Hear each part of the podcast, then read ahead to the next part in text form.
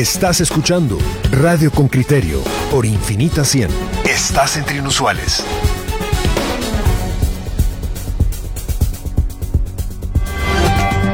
Esto es El Debate con Criterio. ¿Cuál es el tema de debate esta semana? Oyente, usted ha participado con, con, intensidad en la discusión, en el rechazo que se ha producido a partir de la difusión de ese video que, que describe con muchos detalles los tres ataques que se produjeron en contra de una pareja de homosexuales que vive en la zona 8 de Misco, en Ciudad San Cristóbal. Esta pareja de, de hombres había salido a pasear a sus perros cuando una perra mm, sin control por parte de sus dueños agrede a uno de sus perros, ellos tratan de defender a, su perro y a partir de ahí sufren el primer ataque que es eh, una embestida con vehículo por parte de una mujer. Hay otros dos ataques más y por supuesto que esto ha generado una discusión nacional porque la Policía Nacional Civil se ha hecho la desentendida y no ha reportado el caso y luego la Fiscalía de Misco se ha tomado por lo menos dos meses sin que haya consecuencias todavía desde que se produjo la denuncia. Vamos a escuchar una nota que ha preparado Henry Bean porque estos ataques en contra de de personas con una opción sexual distinta a la convencional, no son heterosexuales, pues mm, se producen en, en, muchas partes del territorio nacional estos ataques y esta violencia. Vamos a escuchar la nota de Henry Bean y vamos a abrir la discusión aquí en Radio con Criterio. El informe de Henry Bean, reportero con criterio. De enero a julio 2020, el Ministerio Público recibió 59 denuncias por delitos cometidos contra personas de la diversidad sexual. 46 de estas se concentran en la ciudad capital. Y luego, Izabal es el otro departamento con más casos, aunque solo suman cuatro, por amenazas y discriminación. Pero hay un agravante. En el país han sido asesinadas este año 11 personas de esta comunidad e Izabal vuelve a encender la luz de alerta. Del total de crímenes, cinco personas eran de este departamento, entre ellos un maestro y estilistas trans y gays. Los otros lugares con crímenes son Mazatenango, Guatemala, Ayutla y Escuintla. Carlos Romero, secretario de la Red Nacional de Diversidad Sexual y coordinador del Observatorio de Muertes Violentas por Orientación Sexual e Identidad de Género, comenta que en Izabal incluso se documenta el caso de dos hermanos con orientación sexual distinta que fueron asesinados, aunque en años diferentes. Por qué Izabal y de las cosas que hemos descubierto en Izabal, por ejemplo, una de las víctimas de este año eh, es hermano precisamente de Carla Reyes, una mujer trans que fue asesinada en el 2017, su hermano, un hombre gay, fue asesinado ahora en 2020, por ejemplo. Ese tipo de cosas son las que intentamos documentar desde el observatorio, eh, identificar esos vínculos, identificar esos indicios para ser eh, complemento, para poder ser una herramienta de apoyo a los sistemas de seguridad y justicia en la documentación de casos y ojalá eh, pronto hubiera resolución también y judicialización para para muchos y muchos casos. En el caso de la mujer trans, sí hubo sentencia condenatoria de cinco años de cárcel para el hombre que la asesinó, su entonces pareja, quien la apuñaló pero la justicia, que suele ser lenta, este año está en pausa. Así lo expresa Roberto Galindo, miembro de la Asociación Libertad Integral, Izabal. La investigación y la pronta eh, justicia que se busca para esas personas va. Los integrantes de esta comunidad creen que estos son crímenes de odio. Stacy Velázquez, presidenta de la organización O-Trans, Reinas de la Noche, comenta. Por ejemplo, a Luisa, a Luisa, eh, la compañera que, asesinaron a ella, la desmembraron. Y eso fue cabal cuando empezó el, el toque de queda, como un mes después. A otra compañera que aprendieron también en el toque de queda, ella pues sí estaba en estado de alcohol pero creo que eso no constituye eh, lo que le pasó, ¿verdad? Le quitaron el pelo en el penal. Galindo de la organización de Izabal agrega. Fíjense, porque como nos miran así como que no tenemos nadie que nos apoye y nadie que nos pueda respaldar, ni, ni, en el punto que vean que somos sujetos de derechos como, como ciudadanos, ¿verdad? Eh, se entrañan contra nosotros en, esta forma de de poder extorsionarnos, de poder asesinarnos, que nadie va a hacer nada. A pesar de que los crímenes contra estas personas se acumulan, los entrevistados dicen que no existen políticas para brindar justicia con pertinencia de género y orientación sexual. Eso dice la presidenta de OTRANS. Yo pienso que el acceso a la justicia es un eje que las organizaciones deberían de trabajar, pero también es que está la otra situación de que llegas, por ejemplo, a la, a la, a la al Ministerio Público a levantar una denuncia y lo primero, lo primero es que te violentan tu identidad de género o tu orientación sexual, ¿verdad? No quieren poner que sos gay, no quieren poner que sos trans, entonces creo que la, o sea que no es la ley en sí el problema, sino es el acceso o, la manera de implementar las políticas y las leyes hacia las poblaciones LGBTI. El martes se difundieron videos sobre la agresión en San Cristóbal hacia Luis Flores y Jorge Castellanos, una pareja gay que resultaron víctimas de golpes y descargas eléctricas. Su abogado, Felipe Bautista, indica que al presentar la denuncia ocurrió lo que describió Stacy Velázquez. Al Ministerio Público, cuando se fue a denunciar, se llevaron los, los videos, se llevaron todas las pruebas necesarias y pues se recibió una denuncia muy escueta. Ellos querían contar, narrar cada hecho, todo lo que había pasado y a puño tuvieron que redactar la denuncia en una hoja donde apenas si podían ellos redactar. En 2019, la Procuraduría de los Derechos Humanos reportó 15 asesinatos de este tipo. Henry Bean, Radio con Criterio. Ese ha sido el reporte de Henry Bean y ya se une con nosotros nuestro compañero de debates que es Luis Miguel Reyes. Él es conductor de Fíjese qué. Bienvenido Luis Miguel Reyes, ¿cómo estás? ¿Qué tal? Buenos días, ¿cómo están? Yo, yo lo que me pregunto y qué es lo que estaba cuestionando es, ¿qué debate vamos a sostener si los tres que estamos hoy eh, compareciendo frente al micrófono, tenemos poco más o menos la misma idea. En Guatemala realmente hay ataques en contra de personas, hay, hay una especie de, odio o agresividad guardada de personas em, hacia aquellos que expresan una, una sexualidad distinta.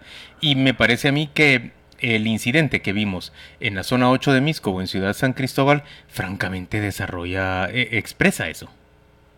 Sí, no, no, yo estoy de, acuerdo, no hay debate alguno en este tema, ¿verdad? Es, un tema que preocupa, eh, que está ahí, que es visible, ¿verdad? Y que y sobre el hay que llamar la atención. Yo más más que debatir, sí quisiera llamar la atención sobre un par de cosas de este caso en particular que me llaman la atención. Y es que, eh, digamos, al, al ver todo, todo el caso, ¿verdad? Hay un tema que me llama la atención y es, y es el actuar de la Policía Nacional Civil, que, digamos, eh, independientemente... Eso es lo más grave de todo. O sea, que vos llegues ante la Policía Nacional Civil, le denuncies un hecho grave eh, ocurrido hacia vos y la policía diga, ay, mire, aquellos quieren conciliar con usted sus agresores, póngase ella lo mejor y, Pero además... Pero además la razón, Juan Luis, porque lo que le dice al final de cuentas es, mire, es que el, el señor este con el que usted tuvo el problema es amigo de, de de la persona que dirige esta comisaría. Entonces nos dijeron que bueno, que mejor nos íbamos para atrás y que va a venir un negociador privado a, arreglar el problema con usted, ¿verdad? Y, entonces no, pues, la policía no toma parte, ¿verdad? no cumple con su función. Y digamos, este es un tema que es ajeno al, al asunto de, que si de que si son miembros de la comunidad LGTBI. Exactamente, esto me pasa a mí, le pasa a mi familia, le pasa a cualquiera. Eh, la policía recibe una llamada delante tuyo, no levanta el reporte y más bien se convierte en un facilitador para que un mediador llegue a conciliar qué? ¿Un intento de homicidio? Es que rápidamente un abogado penalista puede decir ahí, le echaron el carro encima, eso es un intento de homicidio, ¿cómo se puede conciliar? Hay dos hay dos mediadores. El primero, digamos, se porta de una forma relativamente amable, pero el segundo es de una forma amenazante, que lo que quieren es obligarte a firmar un papel eh, para ellos liberarse de, cualquier responsabilidad y darte una cantidad de dinero. Que digamos, e-, en el que vos desistís de acción en contra de ellos. es, es, el asunto que la autoridad no, no hace su papel. Ahí a mí me gustaría, pues más que debatir, realmente desarrollar una cuestión. ¿Puede el Ministerio Público admitir que hubo una conciliación entre dos personas cuando una agredió a la otra y simplemente desistir de la, de la acción pública, dejar de, de, accionar en contra de la, del agresor? ¿Puede eso? ¿Cabe que la conciliación sea un sustituto de la acción, de la acción punitiva del Estado? Yo no estoy de acuerdo con eso. Mira, yo no, no soy abogado, pero entiendo que sí se da, ¿verdad? Pero depende también de la gravedad del caso, ¿verdad? En, en este caso no sé si aplica, pero sí hay casos donde, pero el Ministerio Público sirve, sirve como mediador, es que ese es el tema, porque la autoridad tiene que estar presente para poder tener una mediación que sea justa para ambas partes, o digamos, o para la parte agraviada en todo caso, ¿verdad? Eh, pero en este caso, más bien la autoridad se está haciendo a, a un lado y dejando que supuestamente se resuelva de forma privada, que es lo que es inaceptable, ¿verdad? porque al final de cuentas la víctima se vuelve víctima nuevamente, pero ahora de una extorsión. Y estas personas, de hecho, se tuvieron que ir de su casa y están ahora escondidos porque eh, la autoridad los dejó desamparados, ¿verdad? Y prácticamente son vecinos del agresor. ¿Cómo se vuelve a reconstruir esa relación cuando vivís a la par a dos o tres casas de la persona que intentó matarte? Pero eso qué significa ustedes? Estas personas tienen que mudarse de casa y tienen que abandonar, o sea, son ellos los que tienen que salir corriendo porque sus agresores son fuertes y porque el Estado defiende, las fuerzas de seguridad y, y el Ministerio Público defienden a los agresores. Juan Luis, eh, no solo no solo eso, en un escrito al que con criterio ha tenido acceso, en donde una de las personas que fue vapuleada detalla todos los hechos, habla claramente de lo vulnerable que se sintió cuando es la propia policía la que se ofrece a, a garantizar que la mediación va a ser exitosa. Y cuando dicen eh, en qué momento vendría el conciliador, ya está aquí, está en la puerta. Es decir, la policía le, le, le le facilita datos y la víctima se siente completamente desprotegida porque la autoridad a quien le dio su DPI, sus números, sus teléfonos, la dirección, aunque sus agresores son vecinos, le está dice en pláticas está aquí, con el agresor. está aquí afuera, no Pero- se preocupe. Pero esa es una forma, digamos, de, de apoyar al, al agresor de parte de la policía. Otra forma de apoyarlo es no investigando, Luis Miguel, que, que prácticamente es lo Sí. que vemos del Ministerio Público, que no actúa en dos meses. Y es que aquí hay algo, hay algo particular, y es que el agresor no es cualquier persona. O sea, que aquí hay algo extraño, es- esto huele muy mal. Que el agresor tenga acceso de esa forma al director de una comisaría, ¿verdad? Que es, que es la comisaría de, de la- del área de San Cristóbal, entiendo, no sé qué número de comisaría será, pero que el agresor tenga ese acceso a esa persona, quiere decir que no es cualquier persona, ¿verdad? Que es una persona que además se siente en la capacidad de actuar con total impunidad, y eso se ve en los videos, ¿verdad? Y no solo eso, también hay otra información que es que eh, los agresores han intimidado a las personas del sector, ¿verdad? incluso impidiendo que les den más videos, porque al parecer habían más videos, más cámaras activas en el lugar, entonces impidiendo que les den más videos, tienen intimidados a los a los agentes de, las garitas, eh, entonces no son no es cualquier persona, ¿verdad? Aquí estamos viendo que los agredidos están enfrentando a eh, un grupo que, que tiene que tiene muchas formas de intimidad y tiene incluso eh, amistad o, control o cualquier cosa con, con la policía del lugar, ¿verdad? Entonces, aquí sí digamos es un caso en particular, yo entiendo que ya hablaron incluso con la PDH y que el PDH pues también eh, se ofreció a ayudarlos, ¿verdad? Pero sí es un caso que en el que todos debemos poner atención porque cualquiera de nosotros está expuesto a que un vecino, a que cualquier persona tenga estas estas eh, eh, digamos estas amistades, controles de, de, de las autoridades y nos vemos vulnerables al final de cuentas porque pues las personas normales no tenemos esos esos contactos, ¿verdad? Mira, Luis Miguel eh, y Juan Luis, ¿escucharon ustedes el reporte de Henry Bean? Esa incidencia que está presentando Izabal con el asesinato de personas trans u homosexuales. ¿Escuchan ustedes esa denuncia de esa familia que tiene eh, dos hijos, uno trans, otro gay, y los dos han sido asesinados? Con un año de diferencia entre uno y otro, sí.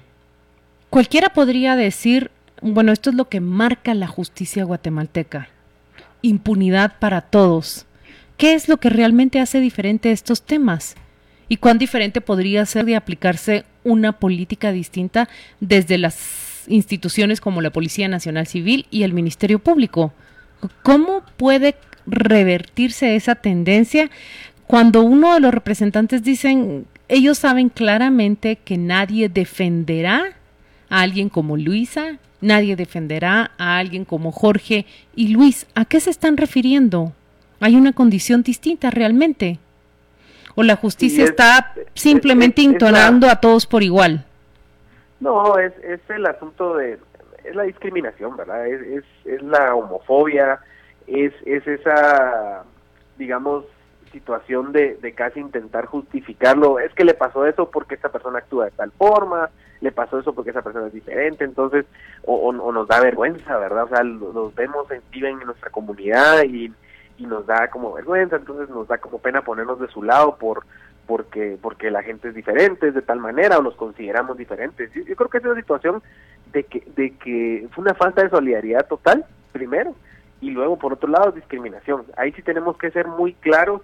Eh, aquí en el, por ejemplo, en el caso de Jorge y Luis, lo que vimos, ¿verdad? Es que esto fue a plena luz del día, habían cámaras, y nadie se animó a llamar a la policía. O sea, esto es algo que pasa. los guardias de la garita ni siquiera intervinieron. Miren. Sí, o sea, y, puede ser por miedo, pero también hay un tema de que esto puede ser anónimo. O sea, yo llamo a la policía y nadie se dio cuenta que fui yo, ¿verdad? Entonces, también porque la gente no actúa. ¿verdad? Entonces, a lo mejor había una, una un sentimiento en contra de estas personas en el lugar por el hecho de ser homosexuales. Eso pasa. ¿verdad? Pero eso, un rechazo. Eso termina llamándose crimen de odio. Miren, vamos a la pausa comercial, pero estamos recibiendo una gran cantidad de mensajes de, de nuestros oyentes. Ana Estrada envía este que me parece especialmente importante. Dice, dice Ana, ella escribe desde Misco. La comunidad de la diversidad sexual tiene una lucha por su aceptación desde hace mucho tiempo pero me parece que la desarrollan mal, dice ella, y así nunca van a conseguir nada. Piden tolerancia y uno tolera lo que realmente no soporta, pero lo tolera. Ellos también gritan, también insultan, también ofenden, dice, dice Ana Estrada. Vamos a la pausa comercial y volvamos para discutir sobre esto. Tenemos muchos mensajes más de los oyentes. Ahí hay mucha indignación por este ataque que ha sido dejado en la impunidad hasta ahora por el Ministerio Público y la Policía Nacional Civil. Esto es El Debate con Criterio. Antes de irnos a la pausa nos habíamos quedado con un mensaje de un oyente con criterio. Yo voy a añadir otro más que nos está enviando Erika de la Cruz. Dice, recuerdo a Gerardo, nuestro difunto estilista, le dieron tal golpista, ultrajado, murió irreconocible, era gay, de eso hace 20 años. Pero mucha, ayer la nota que nos presentaba Henry Bean me, impresionó el caso de esta, de esta persona trans en, en, Mazatenango que había sido golpeada de tal forma que murió en el Hospital Nacional de, de, Mazatenango. Esto no parece ser un hecho aislado, Luis Miguel, y no parece haber una política digamos, en, en, la política de persecución del crimen o, digamos, de la violencia social contra la violencia social, no parece haber lineamientos específicos, por ejemplo, que alcancen a un ministerio público para que agilice un caso como estos.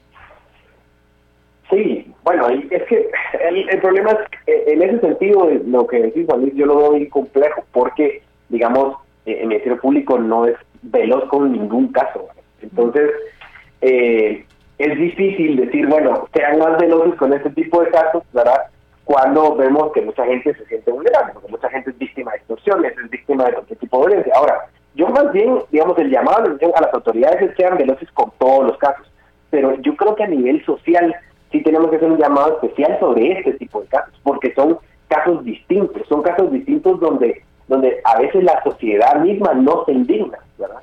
Y es donde me parece a mí que es muy grave, porque al final de cuentas digamos, estas, estas personas, lo mejor que dice, ellos lo que decíamos, tenían vecinos, o sea, el, el crimen se estaba viendo a través de las cámaras, los atacaron tres veces distintas en media hora. Juan Luis y, Luis Miguel, pero desarrollamos los argumentos más convincentes contra aquellos que se oponen a crear una política diferenciada.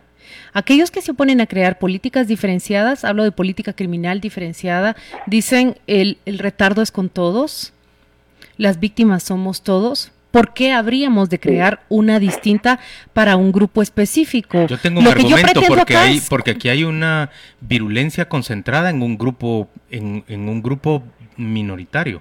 Eh, me parece a mí que esa virulencia no se esparce o no se ejerce de la misma manera sobre el, total de la sociedad, sino se concentra en un grupo específico. Es más es como la ley contra el femicidio, ¿verdad?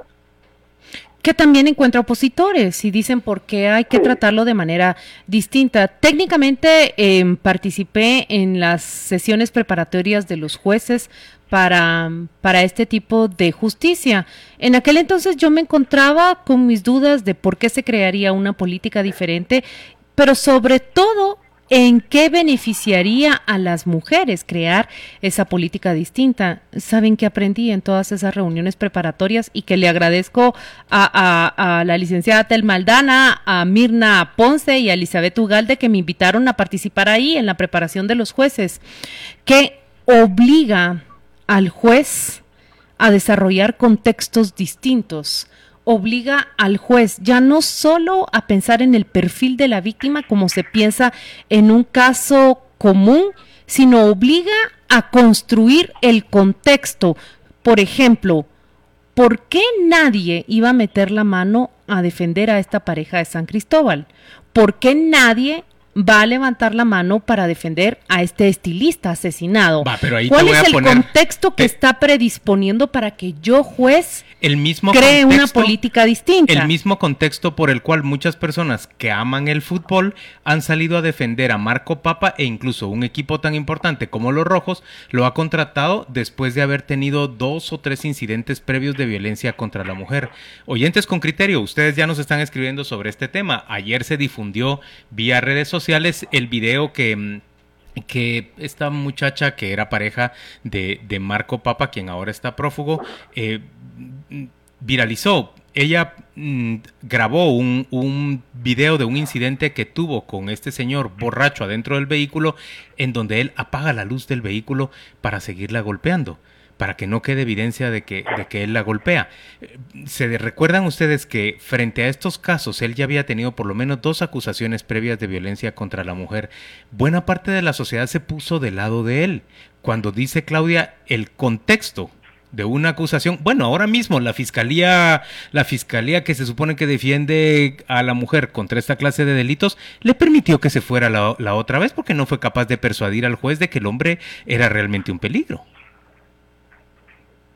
Sí, no, definitivamente. Vean, yo creo que hay necesidad de una política, digamos, particular en contra de, ciertos crímenes. El crimen de odio es uno, ¿verdad? Ahora, lo que pasa es que entiendo, a lo que yo me refería es que entiendo por qué generan cierto rechazo de este tipo de cosas cuando la gente, digamos, la población en general se siente vulnerable. Ahora, lo cierto es que hay grupos que son particularmente vulnerables y sobre eso sí la autoridad, más que hacerlo de forma especial, ¿verdad? Debería haber una especie de seguimiento especial, ¿verdad? Porque, digamos, en este caso, son personas a las que también su comunidad las deja solas, ¿verdad? Sea, tampoco es que Jorge Luis a lo mejor eh, sus vecinos no los ayudan, ¿verdad? Hay casos, se han dado casos, no estoy diciendo que sean de ellos, pero se han dado casos donde las familias no los ayudan, ¿verdad? Y entonces estas personas necesitan una especie de acompañamiento y lo que hacen es que recurren a organizaciones que a veces no tienen suficientes presupuestos y demás. Y ahí es donde organizaciones, a lo mejor como la PDH o el mismo Ministerio Público, deberían dar un acompañamiento especial, porque el hecho de que estas personas tengan que moverse de sus casas para poder sentirse seguros nuevamente es porque la autoridad no los está apoyando. Entonces ahí sí, definitivamente hay necesidad de una política de acompañamiento diferenciada, ¿verdad? Que ciertamente no se puede dar en general, pero que sí se puede dar en estos casos especiales en las que son personas a las que su comunidad los deja desamparados y que, y que no tienen cómo protegerse después del hecho, ¿verdad? Y es porque la autoridad no actúa. En ese caso, estoy totalmente de acuerdo, pero también entiendo, digamos, yo un poco para no antagonizar, ¿verdad? Porque empieza como, como esta discusión, ah, ¿por qué van a estar especiales otras personas? Y no sé qué. No, entremos a esa discusión, digamos, la ley debería actuar siempre, o sea, ese es un hecho que, que eso es algo que es indiscutible. La ley de femicidio te dice, eh, Heriberto Jesús y Fontes dice, el femicidio ha sido tergiversado. Y Alberto Arango le contesta, sí, ha sido prostituido. Pero déjenme que yo le responda a estos oyentes con criterio. Lo que necesitamos en este caso son jueces y fiscales independientes que sean capaces de ponerle un freno, por ejemplo, a una Sandra Torres, que llega a decir, estos periodistas me están fastidiando y están alterando y perturbando mi paz mental, así que los acuso de femicidio. Eso, eso por un lado, pero por el otro lado, perdónenme ustedes, yo vuelvo otra vez al tema. Eh, yo sé que a los liberales les disgusta mucho que se marque una, y a la derecha en general, le disgusta mucho que se hable de minorías o de grupos que están en especial vulnerabilidad y salen luego con el argumento de que no, pero es que en vulnerabilidad estamos todos. No es lo mismo. No es lo mismo. Cuando uno ve, por ejemplo, una actuación como la de Marco Papa tan defendida, es que se acuerdan que los futbolistas en el estadio hasta se pusieron una, una camiseta que decía estamos con vos, fuerza, papa, fuerza para que para que siga golpeando a las mujeres o para qué querían querían que tuviera pero sobre todo la sociedad, en, el, caso de los homosexuales agredidos. o sea, se, cumplió, ¿verdad? Pero también la sociedad, la sociedad no asocia lo que significa que un equipo, un club deportivo lo coloque a él como delantero, como defensa, como mediocampista. Es las victorias que tenga él en el campo son celebradas por los niños, por los hombres, por las familias y entonces pasa a segundo plano la acusación que se hace de que en las cuatro paredes de su familia él se convierte en un monstruo para algunos. De eso pasa a segundo plano, se olvida. Miren, hay un, hay un mensaje de Pablo González que nos está diciendo, esto no tiene que ver con políticas o persecución penal.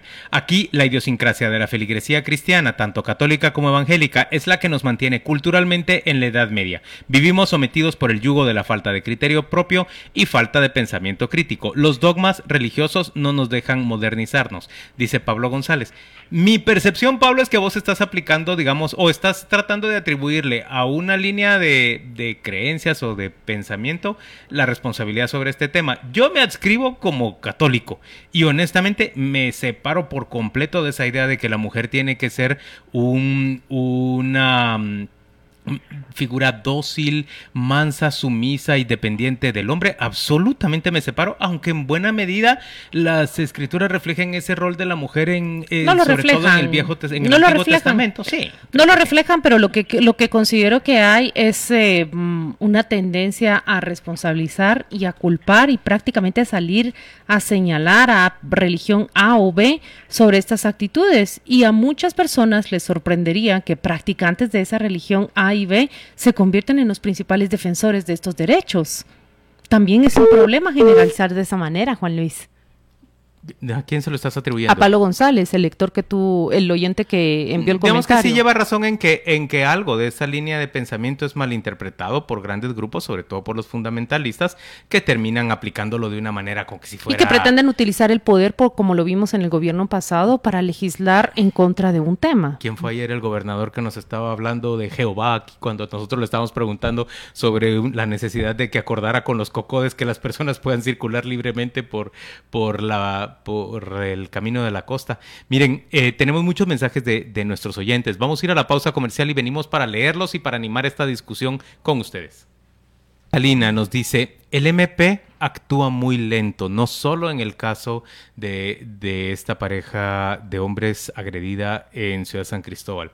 Ella dice, en el caso de mi hija que fue abusada, pusimos denuncia el 4 de septiembre de 2018 y hasta febrero de 2019 empezaron las audiencias, cinco meses después. Y eso que la organización Sobrevivientes nos estaba asesorando. Claro, pero ahí tiene un creyente adhesivo que puja. Yo esta mañana le contaba a Juan Luis que en una eh, pelea de vecinos que se da con un familiar esta misma semana, ocurre exactamente lo mismo. La policía no levanta parte. La policía entra y habla con el agresor, sale y deja el lugar como si nada. Y no es sino hasta dos días después que se presenta otro familiar que dice, sobre esto hay que colocar una denuncia. Se presenta al Ministerio Público, se presenta a la Policía Nacional Civil y no existió un registro del hecho. Policía Nacional Civil, ¿qué está ocurriendo?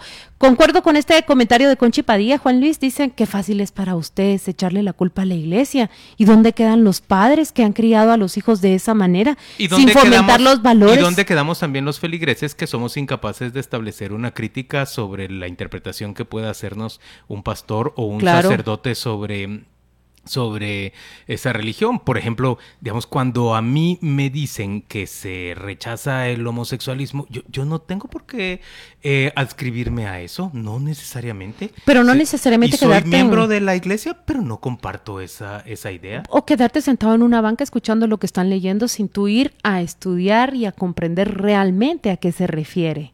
¿Verdad? No, no, no, no queda nuestro papel ahí en ir a escuchar.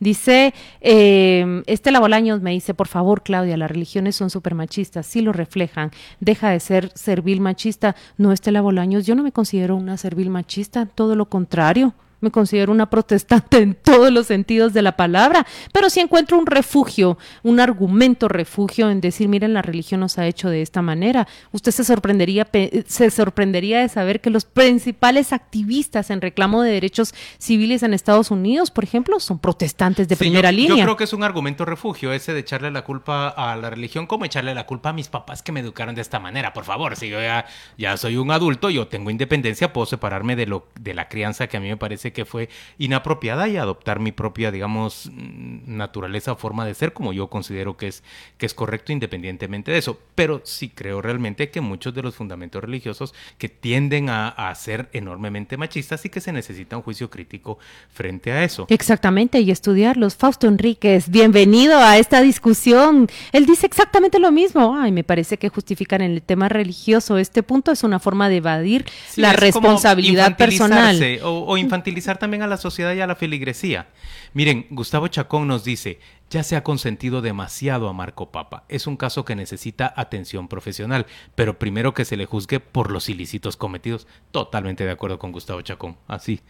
Claro, uno puede expresar, digamos, eh, eh, comprensión hacia la persona que tiene una enfermedad, pero mm. sí, teniendo esa enfermedad ha causado unos daños relevantes a otras personas, tiene que responder por esos daños. Mario Azurdia nos dice, empieza como bromas que se hacen al respecto. Eso es muy cierto, Mario Azurdia, las bromas, porque detrás de la broma puede haber una crítica y eso es positivo, pero yo en las bromas lo que veo es una constante minimización. Dice, allí se empieza la homofobia, es un tema serio que tiene que ver con la ¿De segregación. ¿Ustedes creen que desde, digamos que desde los chistes y desde la la conversión en humor de muchas de, de, las prácticas o actitudes del homosexual se empieza a reflejar el, la homofobia o el rechazo hacia el, hacia el homosexual? Cuando tenés un carácter que es ridiculizado constantemente cuando la personificación de esa persona queda en el ridículo y queda en segundo plano, entonces ya empezás a degradar a la persona. Pensemos cuáles son, cuáles son nuestros sujetos constantes de chistes en, esta sociedad nuestra. En general son indígenas, homosexuales. ¿Quiénes más son Mujeres. mujeres menos, diría yo, en, eh, como, como de chistes frecuentes. Constantemente, a diario los hay. No sé cuáles te cuentan, ahí me los vas a contar. Te los voy a trasladar. Pero, siento que hay que veo menos carga hacia las mujeres y veo más carga, digamos, hacia ciertos sitios. Huite, digamos, como el representante del campesino eh, eh, provinciano que no conoce la capital. el aldeano, eh, el indígena como como un poco más o un menos ignorante y un salvaje. Un ignorante y un salvaje. Mira, también o, alguien divertido porque comete demasiados errores y, no sabe, es tonto y no sabe interpretar. Y hay que saber marcar muy bien eh, la línea. ¿Qué ocurre? Por ejemplo, en la literatura, a principios de este siglo, eh, elaboramos en, en América Latina un personaje del homosexual, por ejemplo, ¿en dónde se encontraba en las principales obras literarias? ¿Se encontraba en los salones de belleza? ¿Se encontraba en las pastelerías? Se encontraba en lugares en donde ellos encontraban un reducto seguro para desarrollarse. ¿Qué es lo que empieza a suceder? Empiezan a desarrollarse otro tipo de caracteres o otro tipo de personajes que ya no está en esas posiciones reductos, sino empiezan a, ocupar posiciones de poder. Don Luis Miguel, ¿estás ahí con nosotros?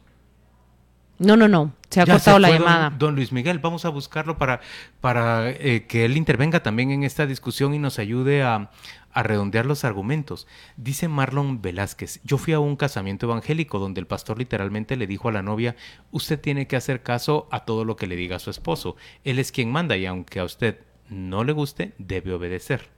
Sí, yo creo que, que, la religión afecta al machismo y genera homofobia. Marlon, yo creo que las personas tienen suficiente capacidad para distanciarse, digamos, de una línea de pensamiento que no comparten y para desarrollar su pensamiento propio. Y no soy de las personas que cree que eso debe excluirlos de una práctica religiosa o de una congregación mm. religiosa. Claro, la persona buscará aquella congregación o aquella iglesia en la que se siente, digamos, que encaja mejor su forma de, pensamiento y donde él siente que está incómodo por la manera en la que se habla. Y donde hombre y mujer son considerados iguales. En derechos porque y en no. dignidad. Dice Clau Vero, el asunto es que los chistes aportan a la conciliación de constructos ideológicos. Es eso. Te empiezan a contar chistes en donde valen menos, en donde son objetos de risa, en donde, mm, digamos, El- el siempre son inoportunos. a la consolidación del constructo ideológico. Es decir, el, el chiste reafirma o valida lo que se piensa, la visión que se tiene en la sociedad sobre determinados sujetos. Hay una frase que yo resalto de lo que una de las víctimas, me parece que es Jorge Castellanos, le dice al intermediario de su agresor. Me estoy refiriendo a... A uno de los, un miembro de la pareja de, de hombres que fueron atacados. Exactamente, le dice, dígale que él, él me dice maricón a mí, pero más maricón es él que me atacó de la forma como me atacó. Pero ahí él está asumiendo el término maricón como un equivalente a... Un insulto. Como un equivalente a cobarde. Más Una cosa muy distinta es la cobardía y otra cosa muy distinta es la inclinación sexual de una persona. ¿Qué pasó con Aldo Dávila cuando se retira del hemiciclo? Ese señor no es para nada un cobarde. Él da la cara todo el tiempo y está más bien defendiendo sus derechos y los de otras Pero personas yo no olvido permanentemente. lo que él les dice. Él se voltea y les dicen eh, dice exactamente a lo los mismo. diputados. ¿Cuán maricones son ustedes que no vienen y se enfrentan conmigo? Pero ahí yo diría que debería usar el término correcto. Ustedes están diciéndome maricón para decir que yo soy cobarde. Los veo cobardes a ustedes, que no son capaces de decirme en la cara lo que, lo que me quieren decir. Y de sostener con argumentos cuando yo les contesto lo que ustedes dicen. Meli Cuevas, debemos respetar a todos, no importa su preferencia sexual, no tenemos que juzgar a nadie. Dice Alan Escotillo, completamente de acuerdo. En amor se resume la enseñanza de Cristo y esa es la sabiduría de Dios. Beatriz Aguilar nos dice, doloroso e indignante lo sucedido con Jorge y con Luis.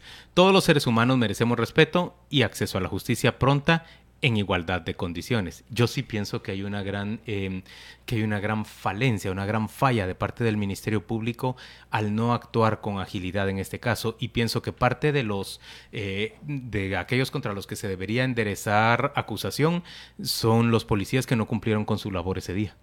Claro, y que no la cumplieron con ellos y que tampoco la están cumpliendo con todos los demás. Pero han pasado dos días desde que esto ha ocurrido y el. Ministerio de Gobernación no ha dicho esta boca es mía respecto a este tema. Es como si fuera un asunto que les parece poco relevante o quizá no tengan a alguien que les haga, digamos, medición de, de opinión en, en las redes sociales como para entender que este es un tema importante. El propio presidente de la República no adopta estos temas, claro, eso ya es decir palabra mayor, no adopta estos temas como temas importantes en, en la vida nacional. No, de ninguna manera. Con el, con el peso que él podría tener como dirigente de la nación para salir a decir en este Emmanuel país Macron no sal- toleramos una actuación de este tipo y vamos a enderezar todo lo que sea necesario en las instituciones para luchar contra esos crímenes de odio.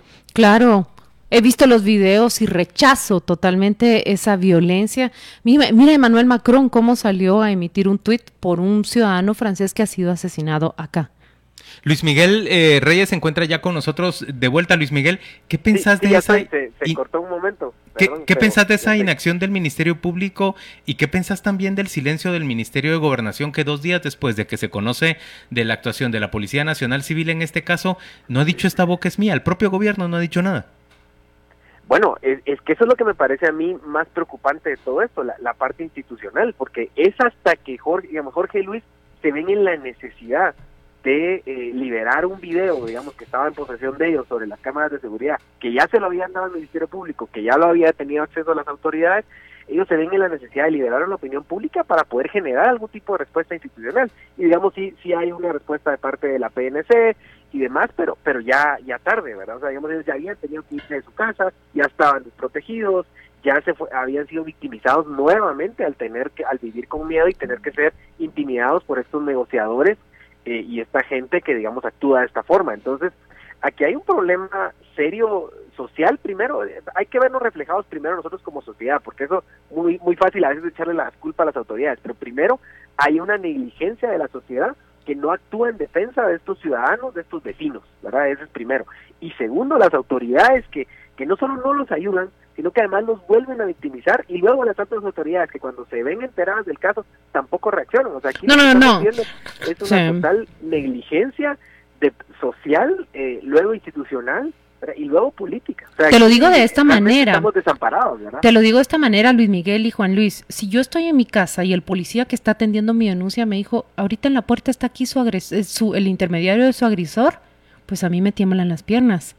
y pienso en el momento que se vayan ellos, yo también me voy de aquí cuando el policía le dice, no se preocupe, aquí en la puerta de la casa se encuentra ya él. Había una coordinación, había una comunicación, pero por el otro lado me llama la atención y, quisiera conocer quién de los dos fue, si fue Jorge Castellanos o acaso fue Luis Flores. Eh, tiene una preparación especial uno de estos dos, porque empieza a documentarlo todo con un rigor de investigador policíaco. Miren ustedes que antes de salir al hospital, él va a exigir las grabaciones. Sin esas grabaciones no estaríamos hablando del tema.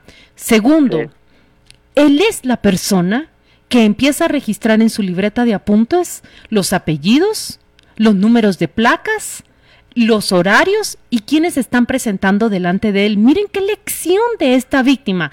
Tercero, cuando se da cuenta que llega un negociador, él enciende la grabadora de, de, su celular y sobre todo esto va dejando un registro casi de detective policíaco. Cuarto, ante la actuación de la policía, él se va a la oficina de responsabilidad profesional a mencionar todas esas irregularidades y tampoco ha soltado al Ministerio Público y casi tres meses después que no ve respuesta de ninguna de las instituciones, busca un editor de video y relata medianamente una parte de lo que ha vivido. ¿Quién es esta víctima que después de ser atropellado él o su pareja, que después de ser vapuleado, sometidos a descargas eléctricas, hace todo esto? Y es que eso es lo que iba a decir, que, que esto es, la víctima es una en un millón, ¿verdad? Porque la mayoría de gente, creo que la mayoría de nosotros estaríamos asustados, ¿verdad? Primero, eh, te, estás en una situación de shock en la que te acaban de casi matar, ¿verdad? Y te llegan a ofrecer dinero, ¿verdad?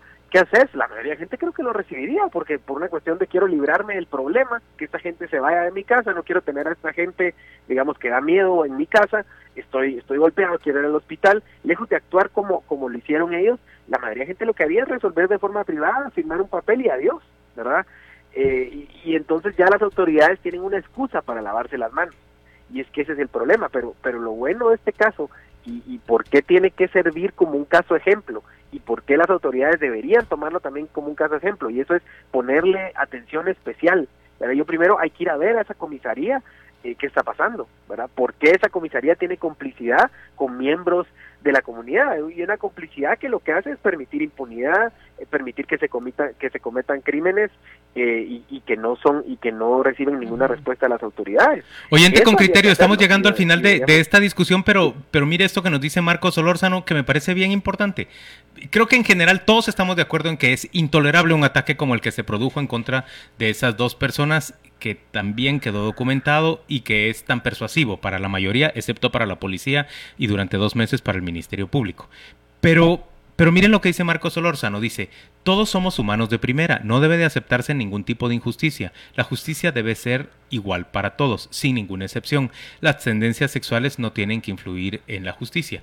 Yo estoy de acuerdo con Marcos Solórzano en que todos somos humanos de primera, pero creo que hay eh, grupos que son especialmente vulnerables y que al tratarlos en términos generales como iguales a todos, se les está ejerciendo, se les está colocando en una desventaja, porque se les pone a esperar en una fila em, que, que hace que su caso, en lugar de ser visto como un caso que requiere de una, de una atención rápida por el peligro que ejercen, simplemente es visto como uno más e incluso como uno menos importante por el volumen que tiene frente a, los demás. A mí me parece que sí tiene que priorizarse la atención.